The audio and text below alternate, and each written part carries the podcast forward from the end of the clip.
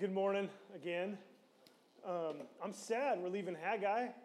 We're finishing Haggai. Who knew, right? Two chapters in a place you can't even find in your Bible, and yet so much glory, right? A new beginning, help in disappointment.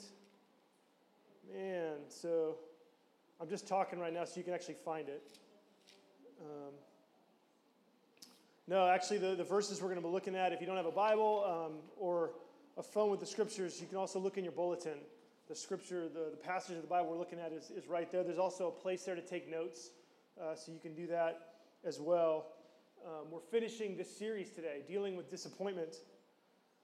And we just want to say, just to put it out on the table so that all of us can just sort of opt in and go, yeah, all right, this is for me, um, that life is fraught with disappointment, isn't it? Sometimes it's huge earth-shattering kinds of things. Sometimes it's just that, that like that low gnawing frustration, you know, that just makes you think like, gosh, is this ever going to end? Do I have to deal with this for the rest of my life? Right? And so I, I was actually meeting with someone this week who was incredibly disappointed with God. And he just came out with the big guns and he says, Why do people do what's right and follow God and yet they suffer? Like, why doesn't God help them? Why would God make their lives so hard, especially if they're trying to follow Him? I think this is a question that we all ask ourselves. Um, it's how we feel when bad things happen to us, or it's how we're tempted to feel when bad things happen to us. Um, and so, if you come to the Bible with these questions, you want to know God, what's the deal? What does God have to say for Himself? And in this series on disappointment, let me just talk about what we've seen so far. Um, these are just highlights from the last three messages that you can go back and listen to in their entirety. So I'm just going to read over this um, because, again, you can go listen to it. Number one, we've seen that it's not always life going well that's beautiful, but it's our faithfulness in the midst of disappointment that is beautiful. That's a big deal. Uh, two, we can expect God to do greater things in our lives. There is more to come. And then three, God, we saw this last week, God is honest about our past and hopeful about our present and future. So, this is what we've seen so far. And in our passage today, God ends this book by speaking directly uh, about leadership. Okay, and actually, he speaks a word directly to leadership. Uh, it's, it's the governor of Israel who was named Zerubbabel. Okay, it's kind of a fun name once you get it down, Zerubbabel. It kind of makes you feel good when you say it, kind of bouncing along, Zerubbabel, um, it is fun if you try it at home. Don't do it in front of other people because they'll think you're silly, stupid. Um, there you go. But so God speaks this word to Zerubbabel, but Haggai wrote this down so that we could actually read it too, and so that we could have hope in the midst of our disappointment. So, whatever disappointment you have felt are feeling, this passage going to the governor actually is going to speak to us today. And this is what we're going to see. Here's kind of the bottom line our ultimate hope in disappointment rests with the king. That's what this passage is going to teach us. Now, this might seem odd for us as 21st century American people. We have a president over our nation, not a king. But we're going to see first how this message spoke to Israel back then during the day, and then we'll talk about how it applies to us. And so, again, it's in your bulletin. It's also going to be up here on the screen. This is Haggai 2, verses 20 to 23. Friends, listen, this is God's word. The word of the Lord came a second time to Haggai on the 24th day of the month. Speak to Zerubbabel, governor of Judah, saying, I am about to shake the heavens and the earth, and to overthrow the throne of kingdoms. I'm about to destroy the strength of the kingdoms of the nations and overthrow the chariots and their riders, and the horses and their riders shall go down, every one by the sword of his brother. On that day, declares the Lord of hosts, I will take you, O Zerubbabel, my servant, the son of Shealtiel, declares the Lord, and make you like a signet ring. For I have chosen you, declares the Lord of hosts. Got into that actually. So I want to just really quickly break down that verses 20 to 22 involve what God is about to do with all of the nations surrounding Israel. Okay, Israel was in the middle of the Middle East, and they were surrounded by these other nations. Most of them were not friendly to Israel. And God's saying, I'm about to shake them. And it talks about what he's going to do. He's going to bring judgment and destroy these other nations. And then verse 23 describes what God is going to do with Zerubbabel. And the key to understanding the impact and the significance of God's message to Zerubbabel is the image, the image of the signet ring. Right, did you see that as we were reading it? In verse 23 there, he says, I will make you like a signet ring. What does that mean? Right? If you don't know what that means, if you're not familiar with the imagery back in the day, to be like, well, I don't really get this. It sounds important, though. And so that's kind of how I felt when I read this. I'm like, I got to look this up. So I did some study. Let me share with you some things. This is a signet ring. Okay, it's a ring that has a carved top. Um, and signet rings back in the ancient world were a combination of a driver's license, a social security card, and an autograph all in one. Okay? It was carved specially as with an identifying mark. And so what would happen was they would, they would, um, they would melt wax called sealing wax onto the bottom of a contract or onto a letter that you were trying to seal. Um, sealing wax. I ever actually never knew that it was sealing like this. I always thought it was like sealing wax when I sang Puff the Magic Dragon. Anybody else?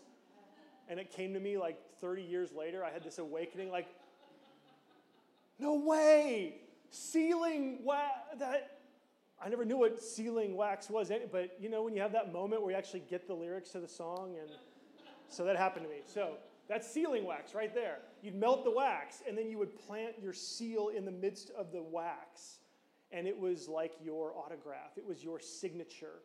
Um, and so contracts were signed with a seal. Letters, like this one, you'd fold the letter over and you would melt wax across the fold, and then you'd stamp that in. It would actually hold it like some glue, but also that would say that you personally have sealed this. Therefore, you, because you're carrying this ring on your finger, it's on your person, and so you seal it, and so the person who gets it, if that seal's not broken, knows that you were the last person to oh, have this open. And so these seals were guarantees. These seals represented the owner and the authority of the owner. And they guaranteed the contents of the letter, for instance, was authored by the bearer of the signet ring. It guaranteed that the contract terms would be fulfilled, that the, that the bearer of that signet ring was giving his or her word. Okay? And so just these are three seals that are actually the seals of King Ahaz from like the 750 BC time frame. He was a king of Judah.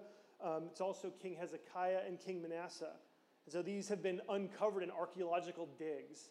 And so these are kings of Israel who actually had, and we actually found things that had their seal on them. So that's pretty cool.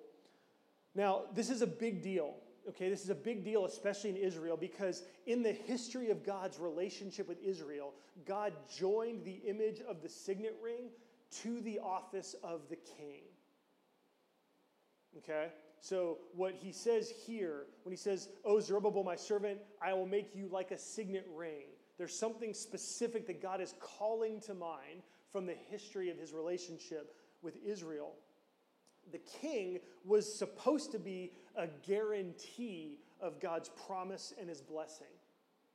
Okay, the presence of the king was supposed to guarantee for the people that God was with them and that God was going to bless them. And the king was a guarantee if the king followed God.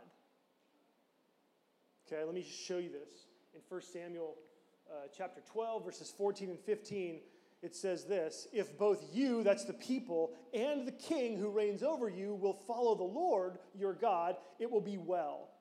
But if you will not obey the voice of the Lord, but rebel against the commandment of the Lord, then the hand of the Lord will be against you and your king. And so the king's office, the office of the king was designed to lead the nation in following God. The king was supposed to do things and say things and enact laws and, and, enforce laws that would keep the nation of Israel close to God, encouraged to walk with God, encouraged to know God. And so that's important. And 70 or 80 years before Zerubbabel. Okay, so about 80 years before Zerubbabel, before God said this to Zerubbabel, God said something else to another king. Um, and this was a king who actually led God's people into the destruction of their nation. Okay, so there was a king who was evil, he was rotten, he was bad, and he actually led the entire nation into judgment from God. And this is what it says about that king in Jeremiah chapter 22, verse 24. So look at this. This is so, you'll see the connection here. As I live, declares the Lord, though Con, oh, Coniah, the son of Jehoiakim, king of Judah, were the signet ring on my right hand, yet I would tear you off. And so, what do we see here in this verse? You can see it, right? That Coniah, the son of Jehoiakim, is a signet ring on God's hand. The king is the signet ring. And God is saying, because you are so bad, because you've perverted justice, because you have ignored the fatherless and the poor, because you have led the whole nation away from me and to worship other gods, I am going to rip you off as a signet ring and I'm going to throw you away. And so God did this. God did this. He pulled uh, Coniah and the whole nation um, and tossed them aside. He threw them into Babylon where they were captured and led off into exile, and they were in slavery for 70 years. The line of kings at that point was broken when Israel was judged by God and sent into captivity. But, but, do you see now what God is saying here in Haggai? Do you see what he's saying in verse 23? God is saying, that now the line of kings has been remade. Saying the line of kings has been remade. In verse 23, God says that Zerubbabel and his family line will once again be a signet ring. That God is going to renew his covenant with Zerubbabel and his family line. That once again, Zerubbabel if he follows God, will guarantee God's presence and his promise to bless his people.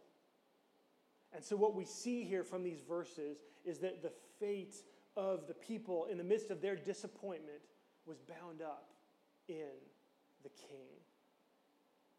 Was bound up in the king. Now, this promise is very clear, isn't it? God just promises it. I will take you, O Zerubbabel, my servant, the son of Shealtiel, declares the Lord, and make you like a signet ring, for I have chosen you. God's offer, this promise, is free. Zerubbabel didn't do anything to deserve to get this promise. The people of Israel didn't do anything to deserve to get this promise. In fact, the whole book of Haggai sort of comes to Israel at a time when they literally haven't done anything. They've actually done the worst things. Instead of being ready and trying to prepare to receive God's blessing by obeying Him, they've been disobeying Him. They've been dishonoring Him. They've been disregarding Him in their lives. They're living as though what God thinks doesn't matter. And yet God's blessings come.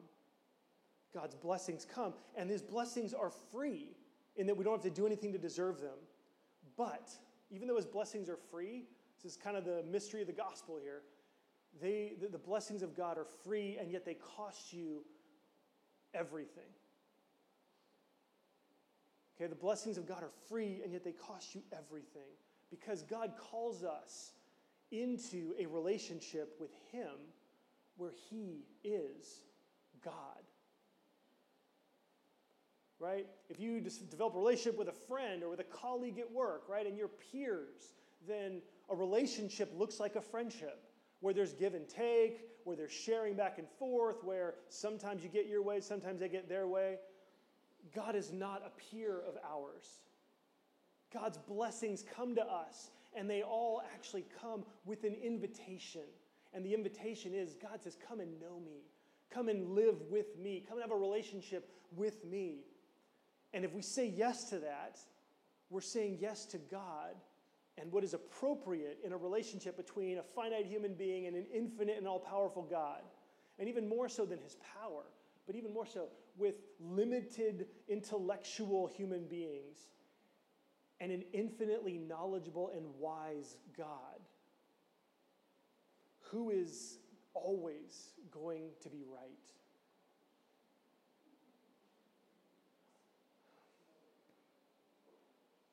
Man, a relationship with God means that if He is God, then we live our lives as though He is more important than anything or anyone else.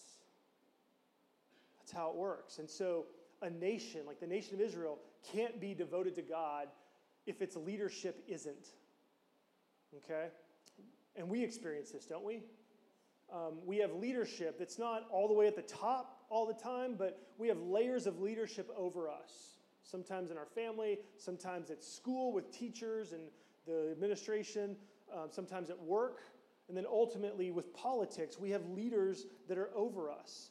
And no matter what we do, no matter how devoted we might be to God, there are times when it feels like we sort of get swept up in what our leaders want to do. Right? We get swept up in the direction of where our leaders are going. And so now, if God has promised to bless us if we follow Him, which He has, then if we are personally following Him, He will bless us in the midst of whatever stuff is going on, decisions that get made above us. Um, so that's a good that's good news. But a nation's direction is determined by the faithfulness of its leaders.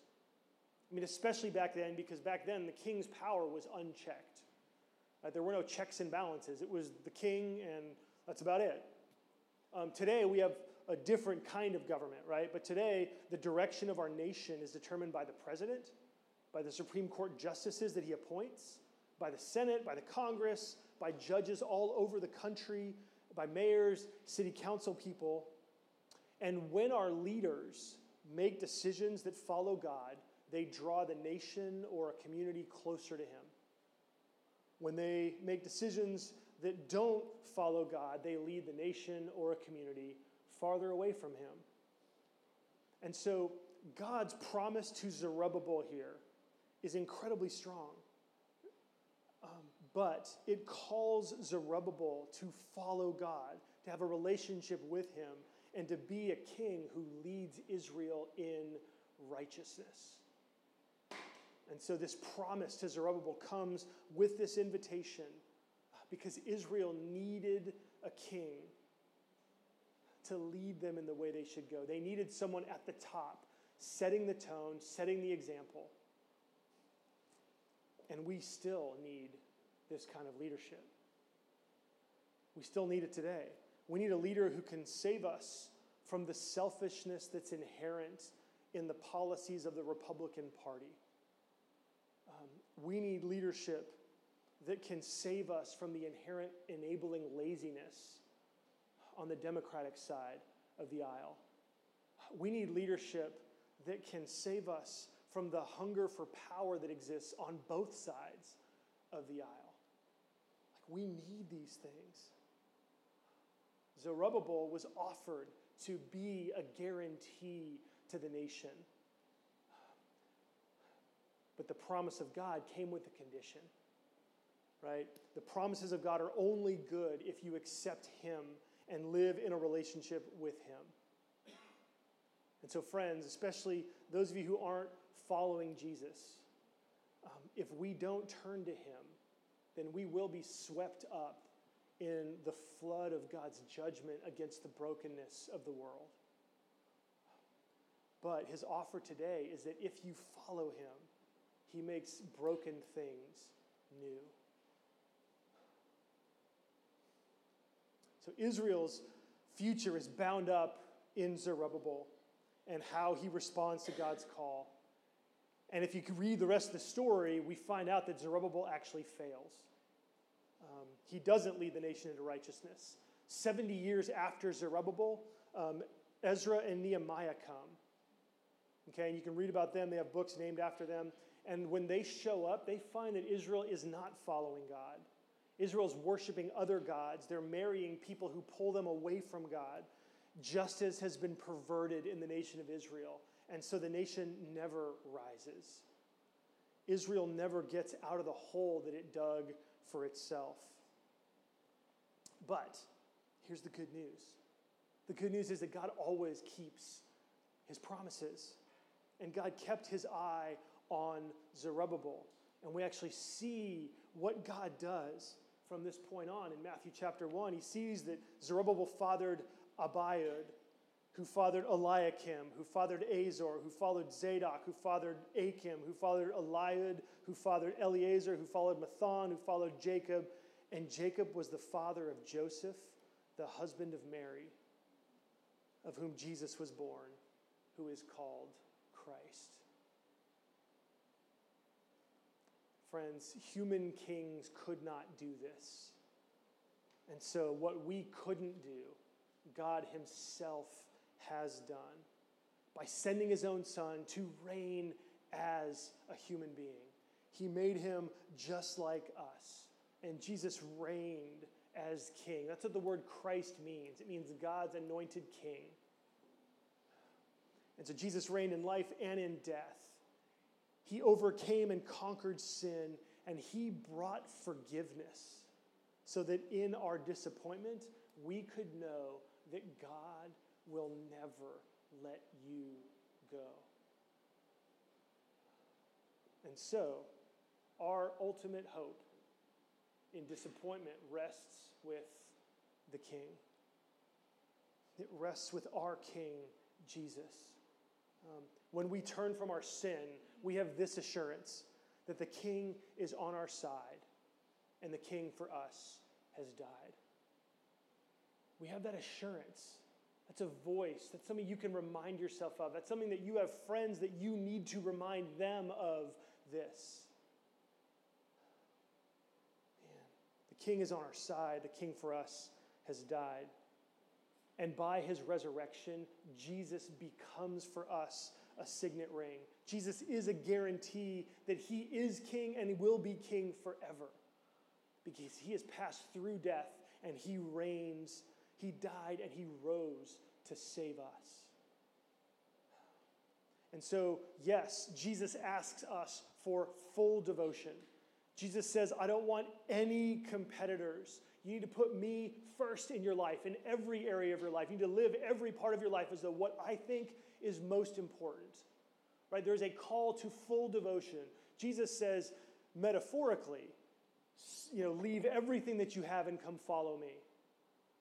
But what that looks like in our lives is actually taking everything that we have and honoring him with it. So it doesn't mean giving everything, but it means using everything that we have to honor him. And when now, when our king asks us for full devotion, now it's Jesus asking, right? It's Jesus who says, Look, I know it's hard, but it's not harder than what I did for you. And I'm giving you my strength. Jesus says, I know the way is dark, but it's not as dark as the road I walked. And I walked it for you. Jesus said, I know the inherent loneliness that can characterize the path that I ask you to live on. There are people around you who won't understand you. There are people around you who will mock you. There are people around you who will literally just scoff at you and treat you like you're an idiot. And I want you to know that the same thing happened to me. I did it for you. Not so that you could feel ashamed that I did it for you, but so that you would know that I understand what it's like and I'm with you. And if I overcame it and I give you my strength, if I give you my life, if I give you my devotion, you can do it as you follow me. When you believe that what Jesus did, he did for you, you will experience a form of resurrection within. Broken things in your life will begin to be made new and you'll see areas of your life beginning to heal. And it often starts in the heart, right? Just the knowledge that you're forgiven, the assurance that the one who matters most, think about that. Like, think about the people who matter to you and whose opinion you care about. How important are they compared to God?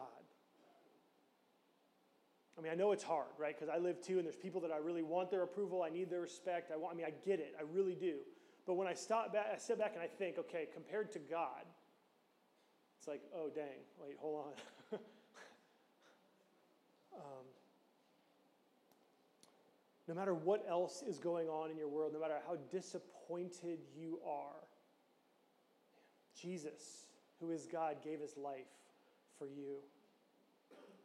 And so it starts in our hearts, but it goes from our hearts to our hands and our feet. Because as you experience the wonder of this kind of acceptance, as you experience the joy of knowing that the God above hears you, listens to you, cares about everything that's going on in your life, wants to be with you in all the areas of your life, you begin to see your life change. Things begin to change. God begins to put the pieces back together. God shows you and He gives you this new strength. Um, it's a strength that makes you strong enough in your relationships to serve, right? To care about people in your family, to care about people at work, to care about neighbors and friends, so that you're not out trying to get other people to understand all the problems that you have, but Jesus has met your deepest need and how you desperately want to help others with the needs that they have. That's what this power does.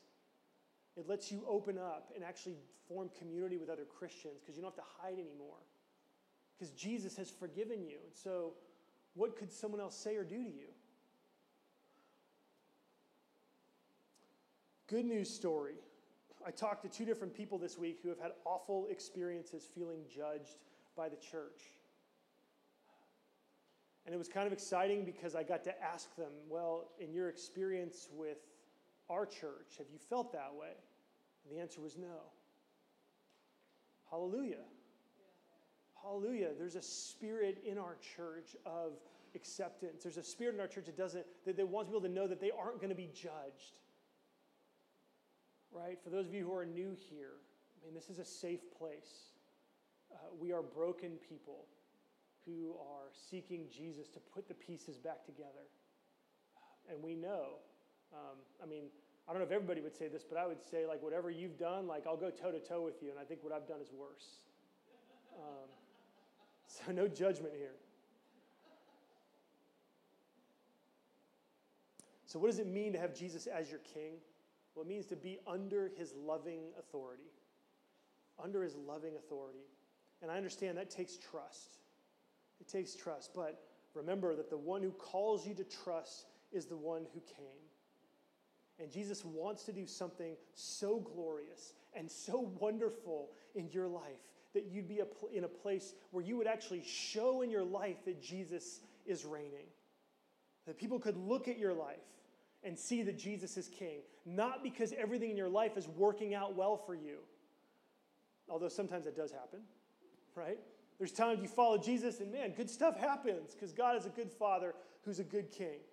But Jesus' kingship in your life is most gloriously displayed when things go wrong and you continue to love him and other people. It's when your life is falling apart. It's when you're in despair. It's when you're frustrated. It's when you're angry. It's when you are complaining against you know, to God and you continue to hold on to him. Someone I was talking to said, My grandmother has been following God and her car just got stolen. She stopped at a, like a, at a, at a liquor store to pick something up, just to buy something really quick. Somebody came, got in her car, and, and took off with it. It's like, why would God do that? And I said, man, that's awful. Um, the answers that the Bible would give to that question don't remove the fact that that is really awful. You feel violated. You feel, we had a laptop stolen from our office just this week.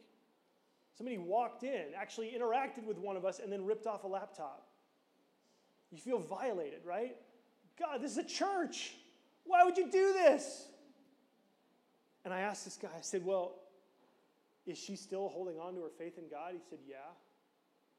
I said, Well, how much stronger does her faith look like now?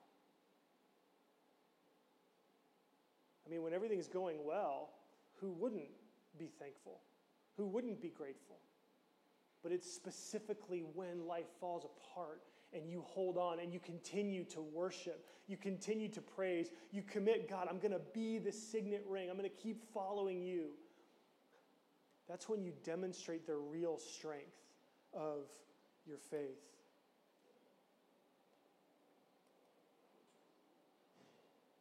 It's when life falls apart that you show that his power in you is stronger than the power of evil. It's stronger than the temptation to be bitter. Do you see that? I mean, if you can understand that, then finally there's a purpose when life falls apart. Finally, there's something you can do about it. You can worship. You can worship and be an example of the incredible power of God that's stronger than what's wrong.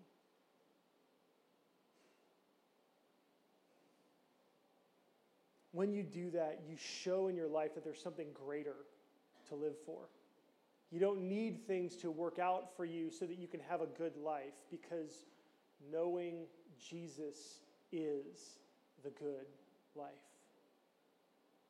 Jesus says when you know him, when you are close to him, that is eternal life. You begin to live when Jesus is enough and, he's, and he satisfies you in the midst of the brokenness. When you live that way, you actually begin to live the way you will live forever. When you choose to do that, heaven opens up and you are filled with eternal life. And people would go, man, what the heck? Like one of the folks upstairs, you know, because the word got out that our laptop got stolen. Um, and at one point I was at the sink washing a dish or something, and one of the other ladies came over and she goes, man, I'm really sorry. And I was able to say, you know what? Um, what happened is it sucks. We feel violated. We feel unprotected in some ways. But it's okay because it's just money and God provides. She goes, Wow, huh? That's cool. Seed planted.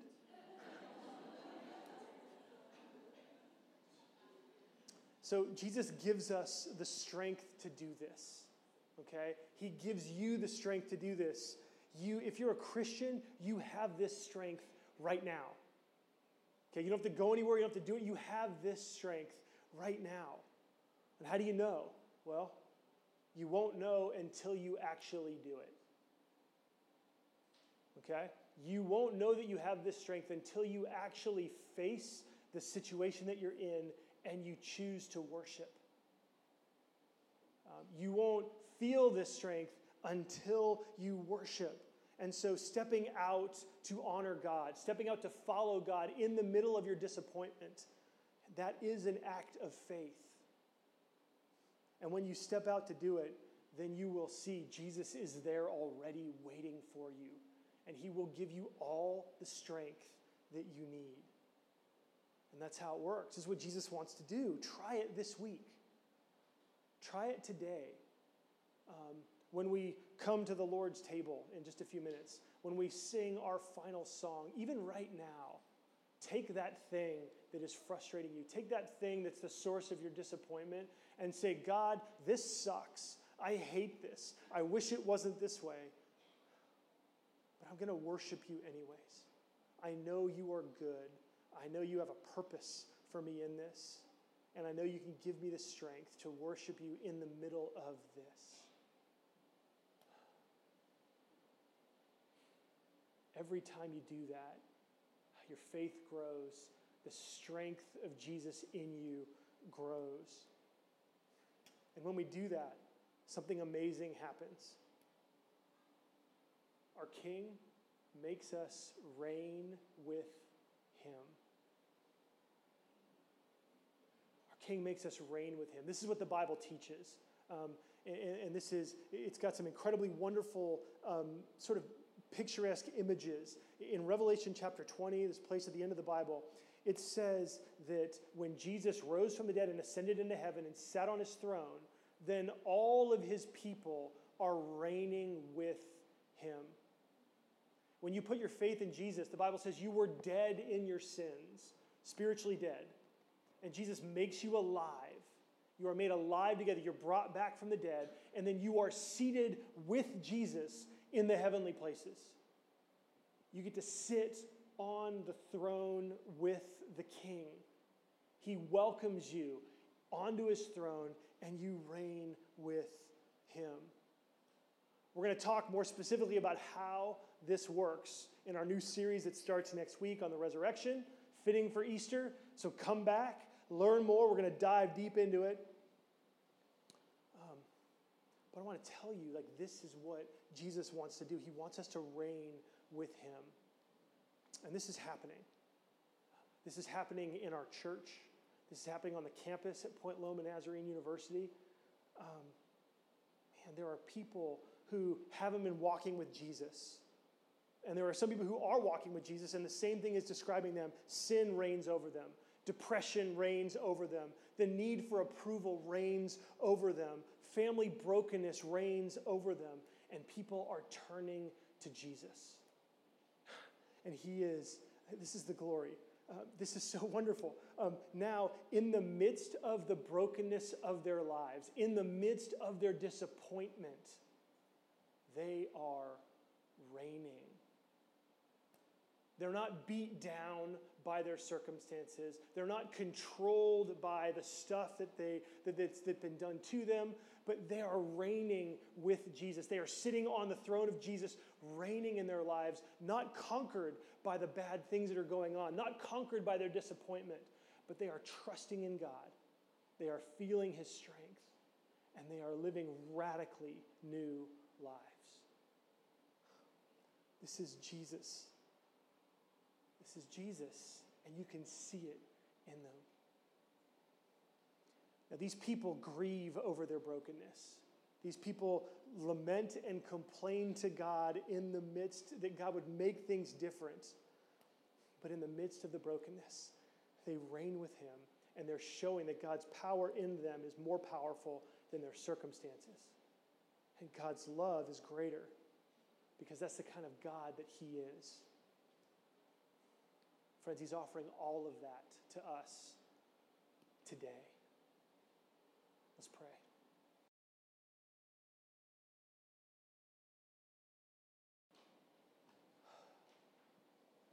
Oh, Jesus, thank you for coming near to us in your word.